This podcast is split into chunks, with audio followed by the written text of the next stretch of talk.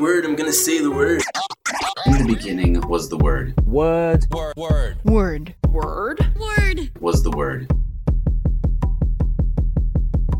From the studios of KJZZ in Phoenix, Arizona, welcome to Word, a podcast about literature in Arizona and the region. Here's your host, Tom Maxedon. Coming up on Word, a transgender former firefighter from Arizona talks to us about her new memoir and transitioning. It was easier for them to deal with a competent, strong, capable female fire chief than they were with a male firefighter who was not seen as being masculine enough. Plus, November means NaNoWriMo, National Novel Writing Month for aspiring fiction writers. We'll talk to a Valley resident who's helping others while working on her own effort to close out 50,000 words in a month. Somebody at work just offhandedly mentioned National Novel Writing Month, but they didn't mention actually that it was this whole big thing. They just said, yeah, there's this thing where people try to write a novel in November. But first, Indigenous author Rebecca Roanhorse is back with us after a previous appearance in October of 2020. She has a new novella out soon entitled Tread of Angels. Roanhorse will be at Poison Pen later this month as well. She currently lives in New Mexico but didn't grow up there. We caught up with her on the road. My family has deep roots here. They've been in New Mexico for generations. And I actually grew up in Texas, away from my family. Is that one of the reasons why you're in Austin to uh, maybe relive a little bit of your childhood? uh, no, I'm just here for the Texas Book Festival. Okay. Uh, but it is kind of nice to be back because the food here is my comfort food. I love Tex Mex. and, you know, just driving in from the airport, just the landscape is so different from New Mexico. And I'm like, oh, yeah, this looks like my childhood.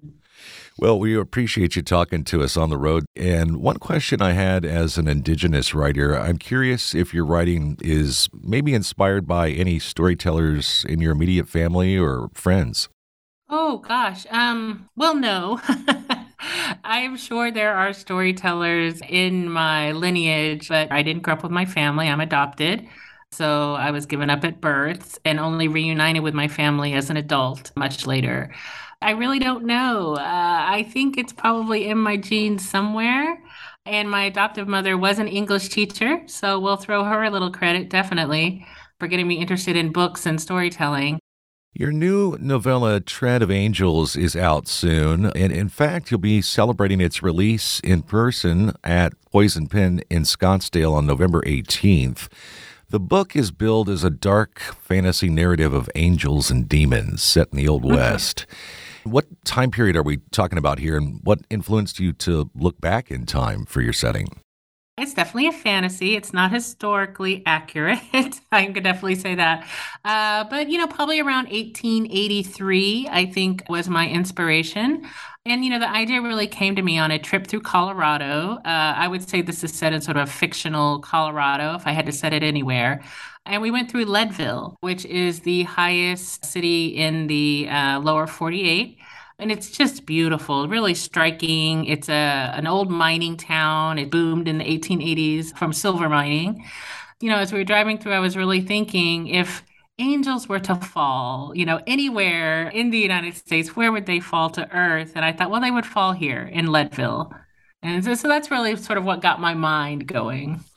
The plot centers on two characters, Celeste and Mariel, and I wondered if you could tell us a little bit more about them and sort of set up how they're integral to this story. So Celeste and Mariel are sisters, but they were sisters that were raised apart for most of their lives. And the society that they belong to, uh, the society in the story, is a very segregated society, divided by class, divided by those who consider themselves descendants of angels and those who consider themselves descendants of fallen angels, the ones who rebelled against God and in the war of heaven, let's say.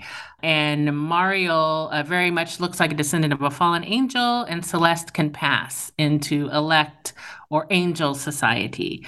And so their experiences of growing up have been very different. So now uh, in the story, Mariel has been accused of murder. And it's up to Celeste to try to prove her innocence. And she sort of has to navigate the sort of Byzantine legal system and uh, all the politics and, and all the sort of relationships and everything that the higher caste society controls and grapple with her own identity along the way. Sounds fascinating. We certainly don't want to spoil the ending. One thing that I'm also interested in was uh, I don't know if you would call it a dedication, but in the opening pages, it says, For those in need of a little redemption. I'm wondering what you meant by that. And maybe were you searching for some redemption in writing this story yourself? Mm, probably not. I mean, I'm sure we're all in need of some redemption. so, um, but I think for me, the story, I don't, like you said, I don't want to spoil it. But Celeste is a woman who is very single minded. And for me, the story is a lot about wanting something too much or, you know, sort of um, when to learn to let go or when to learn, you know, the truths about people that you don't want to admit. Uh, and so I think it's really Celeste and women like her or people like her who are in need of a little redemption. And that's who the book is for. Uh, not so much for me, although I'm sure it would apply in some ways. We call them friends when they come back to the show. Rebecca Roanhorse is author of many titles. She was with us back in October of 2020, and she joined us again to talk about her latest, Tread of Angels. It's out soon, and you can catch Rebecca at Poison Pen in Scottsdale on November 18th. Rebecca, thank you so much again for coming back to Word. Thank you for having me. You can find out a bit more about Rebecca Roanhorse on our website, word.kjzz.org. Coming up, a transgender former firefighter from Arizona talks to us about her new memoir and transitioning. I'm Tom Maxedon, and you're listening to Word, a podcast about literature in Arizona and the region. Did you know that KJZZ's Spot 127 Youth Media Center is a qualifying charitable tax organization? Your Arizona state tax credit could support high school students in learning digital media and journalism skills. More information at taxcredit.spot127.org. You're a texting, emailing, tweeting extraordinaire. You and your cell phone are inseparable. It's the first thing you grab in the morning and the last thing you see before bed. Tap your screen and download the KJZZ mobile app. You can listen live and multitask. Tap the KJZZ app and stay connected. It's at your app store. Weekends on KJZZ will make you stop and think. So, my question is why don't we ask for the things that we need? From out of nowhere, I felt a tug on my elbow. I spun around there's an automatic machine gun sticking in my gut. At Same Cafe, it didn't matter if you had money to pay for your meal. Whether it's a peek into TED Talks or stories of our lives on the Moth Radio Hour, KJZZ Weekends bring you thought provoking and inspiring programs. Listen to KJZZ this weekend. Welcome back to Word. I'm Tom Maxedon. Both Sides of the Fire Line is a new book from former Arizona wildland and structural firefighter Bobby Scopa. It's a memoir about her near five decades serving in those capacities and also her gender transition. Scopa currently splits her time living in the Valley and Oregon. Of course, it's not uncommon for firefighters to enter the trade because of a family member who also serves in the same capacity. I firstly wanted to know if that was true in Scopa's case. No, I didn't have family who were firefighters before. How I got started into it was that because I started working as a wildland firefighter, that was an offshoot of my love of the outdoors. And I was a backpacker and avid hiker back in those days. And so that kind of got me interested in fighting specifically wildland firefighters. Once you get a little taste of it, it's kind of addicting because uh, it's exciting. You would equate it to kind of like a rush? Absolutely. Absolutely. One of the stories in the book I talk about is my very first wildland fire. And it was so exciting.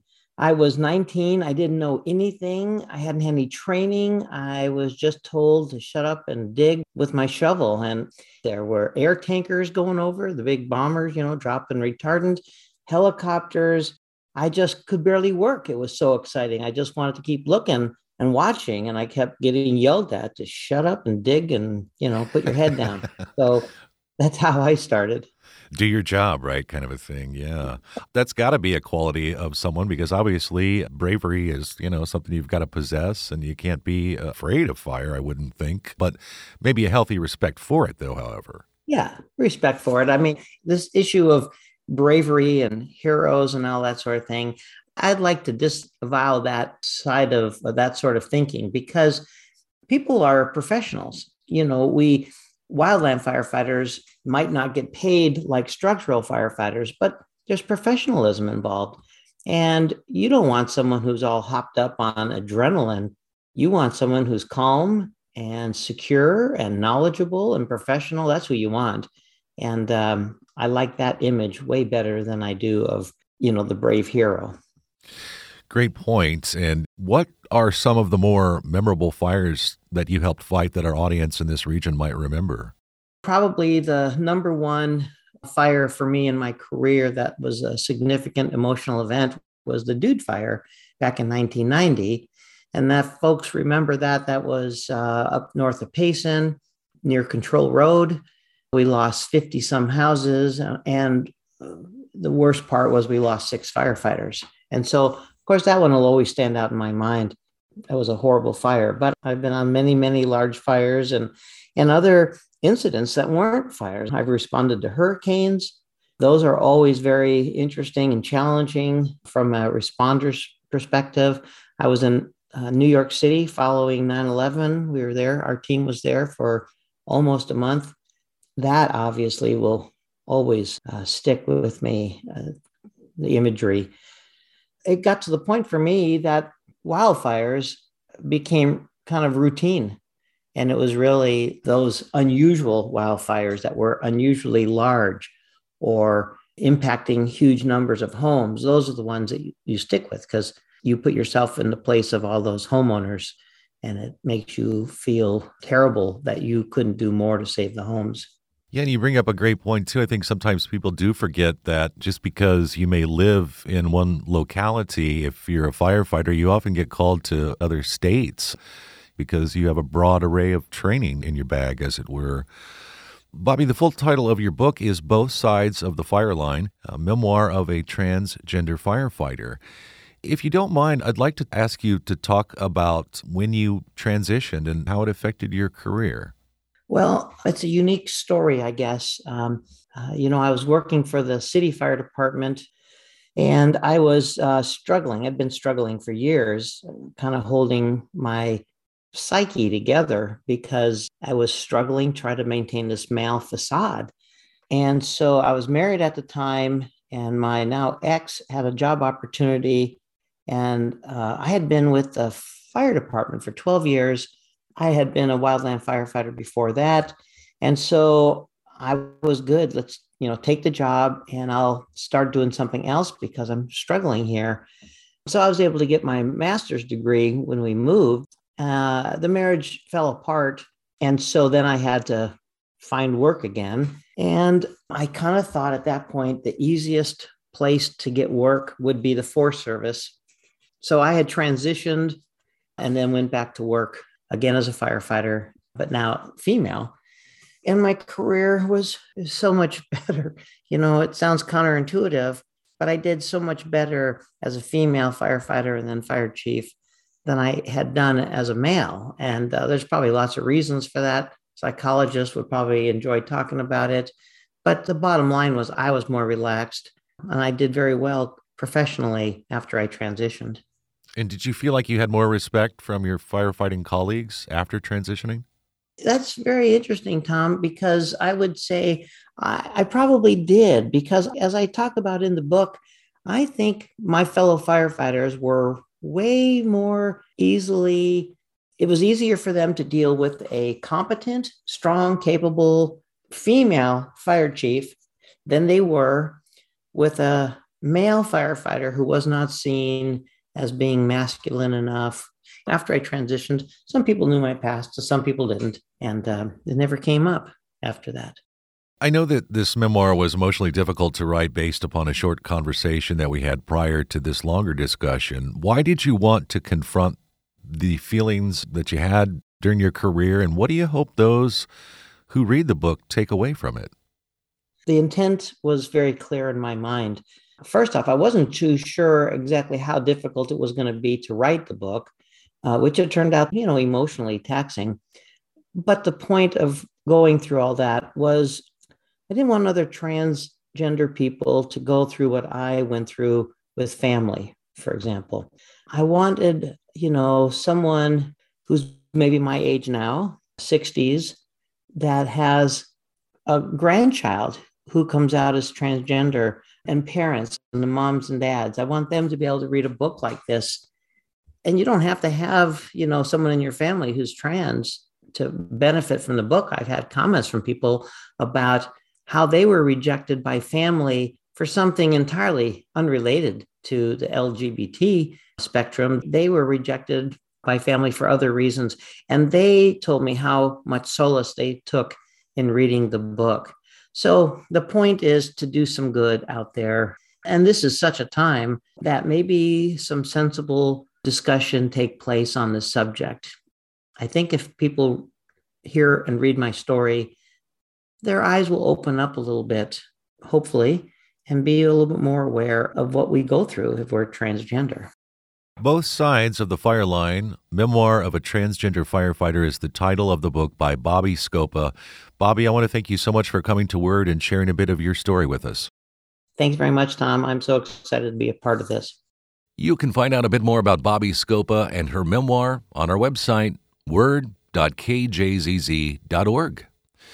Coming up, November means NaNoWriMo for many, National Novel Writing Month. We'll talk to a Valley resident who's helping others while working on her own effort to close out 50,000 words in a month.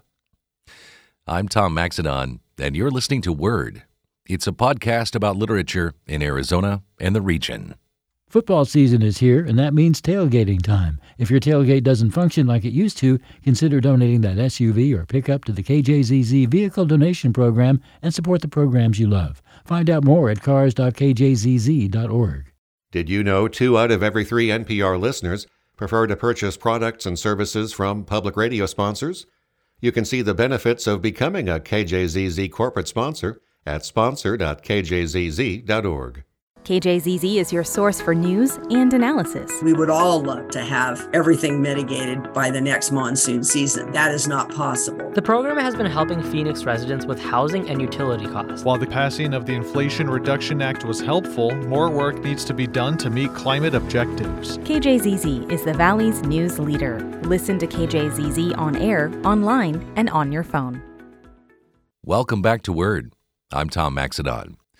Writers all over the world are feverishly trying to hit their daily goals as they jam out 50,000 words, hopefully by November 30th, in the annual NaNoWriMo contest for National Novel Writing Month. That's the same for Valley resident Ali Yan, who's participated in the contest for many years and took some aspiring novelists under her wing to plan their efforts last month during what's referred to as Plottober. Like so many of us, Yan is a transplant to the state. I am originally from Kansas and I moved out to the Valley in 2004. And I've lived here most of the time since then, uh, except for a brief period of a couple of years where we lived in San Diego. You are part of an interesting cadre of folks, and a lot of people have heard about NaNoWriMo, National Novel Writing Month. Unfortunately, last year we didn't get to pay our annual homage because I had surgery and was out for quite a bit of the month. But there are a lot of active participants. And when did you first encounter Nano? And did you always want to be a writer? I'll answer the writer question first. So I always wanted to write. It's something I've wanted to do since about the third grade. But I grew up very poor. Like I can't even stress that enough. And we moved between schools often. And there's something that happens when you grow up that way where you don't think that you can have these big dreams, if that makes sense. So when I was graduating high school, I thought, well, what kind of writing can I do where I could make a living? And I went, journalism, that sounds fabulous. It doesn't, you know, match my personality at all, but it sounded great. I got my associates in it when I lived in Kansas, and then I actually got into the Cronkite School here in Arizona, which is a little more difficult to get into. And um, I failed out fabulously the first semester. I just I realized it was not where my passion was, and I kind of took a break from writing for a while. And it was in 2014, I believe. Somebody at work just offhandedly mentioned National Novel Writing Month, but they didn't mention actually that it was this whole big thing. They just said, "Yeah, there's this thing where people try to write a novel in November." They didn't tell me there were groups involved, nothing like that. And so I tried on my own, just by myself, to write a novel in the month of November. It did not go well. I did not finish it. And then the next year, I actually heard of the actual organization and I joined. And I've been doing it, save for 2020. Uh, that year, I didn't do it, but every other year since, I've done it. And I love it. That's kind of a way that a lot of people describe it. And we just came off of October, which is affectionately referred to as Plottober, mm-hmm. in which groups of people gather to kind of figure out, all right, what's the direction going? And they, they lean on folks who are what I might call elders and try and shape the plots, the characters, the themes, what have you, for their novel. And you meet with folks here in the Valley as well. How many events did you have in the month of October? We had one every week. So there were four different plotting events that we held. And then we had a couple of kickoff events. So we had a kickoff event where you kind of meet and get to know each other. And then we had a virtual one as well, because not everyone can meet in person. I certainly this year I'm still doing virtual events. So six different events in October to get you prepared for Nano and then also to get to where you get to meet other people and make this community. What's your current project? I am working on a project called Down at the Lake, and it's a mystery. As I am a member of Sisters in Crime, and it's about a woman who, at 18, she's at work, she's washing dishes, and all her friends are out at the lake, and she gets a phone call from one of her friends saying that the boat that the guys were on in the water capsized, and this woman's boyfriend's missing, and they never find him. And she just kind of goes on with her life. She ends up joining the sheriff's department. And 15 years later the lake starts to dry out as you know so many have recently.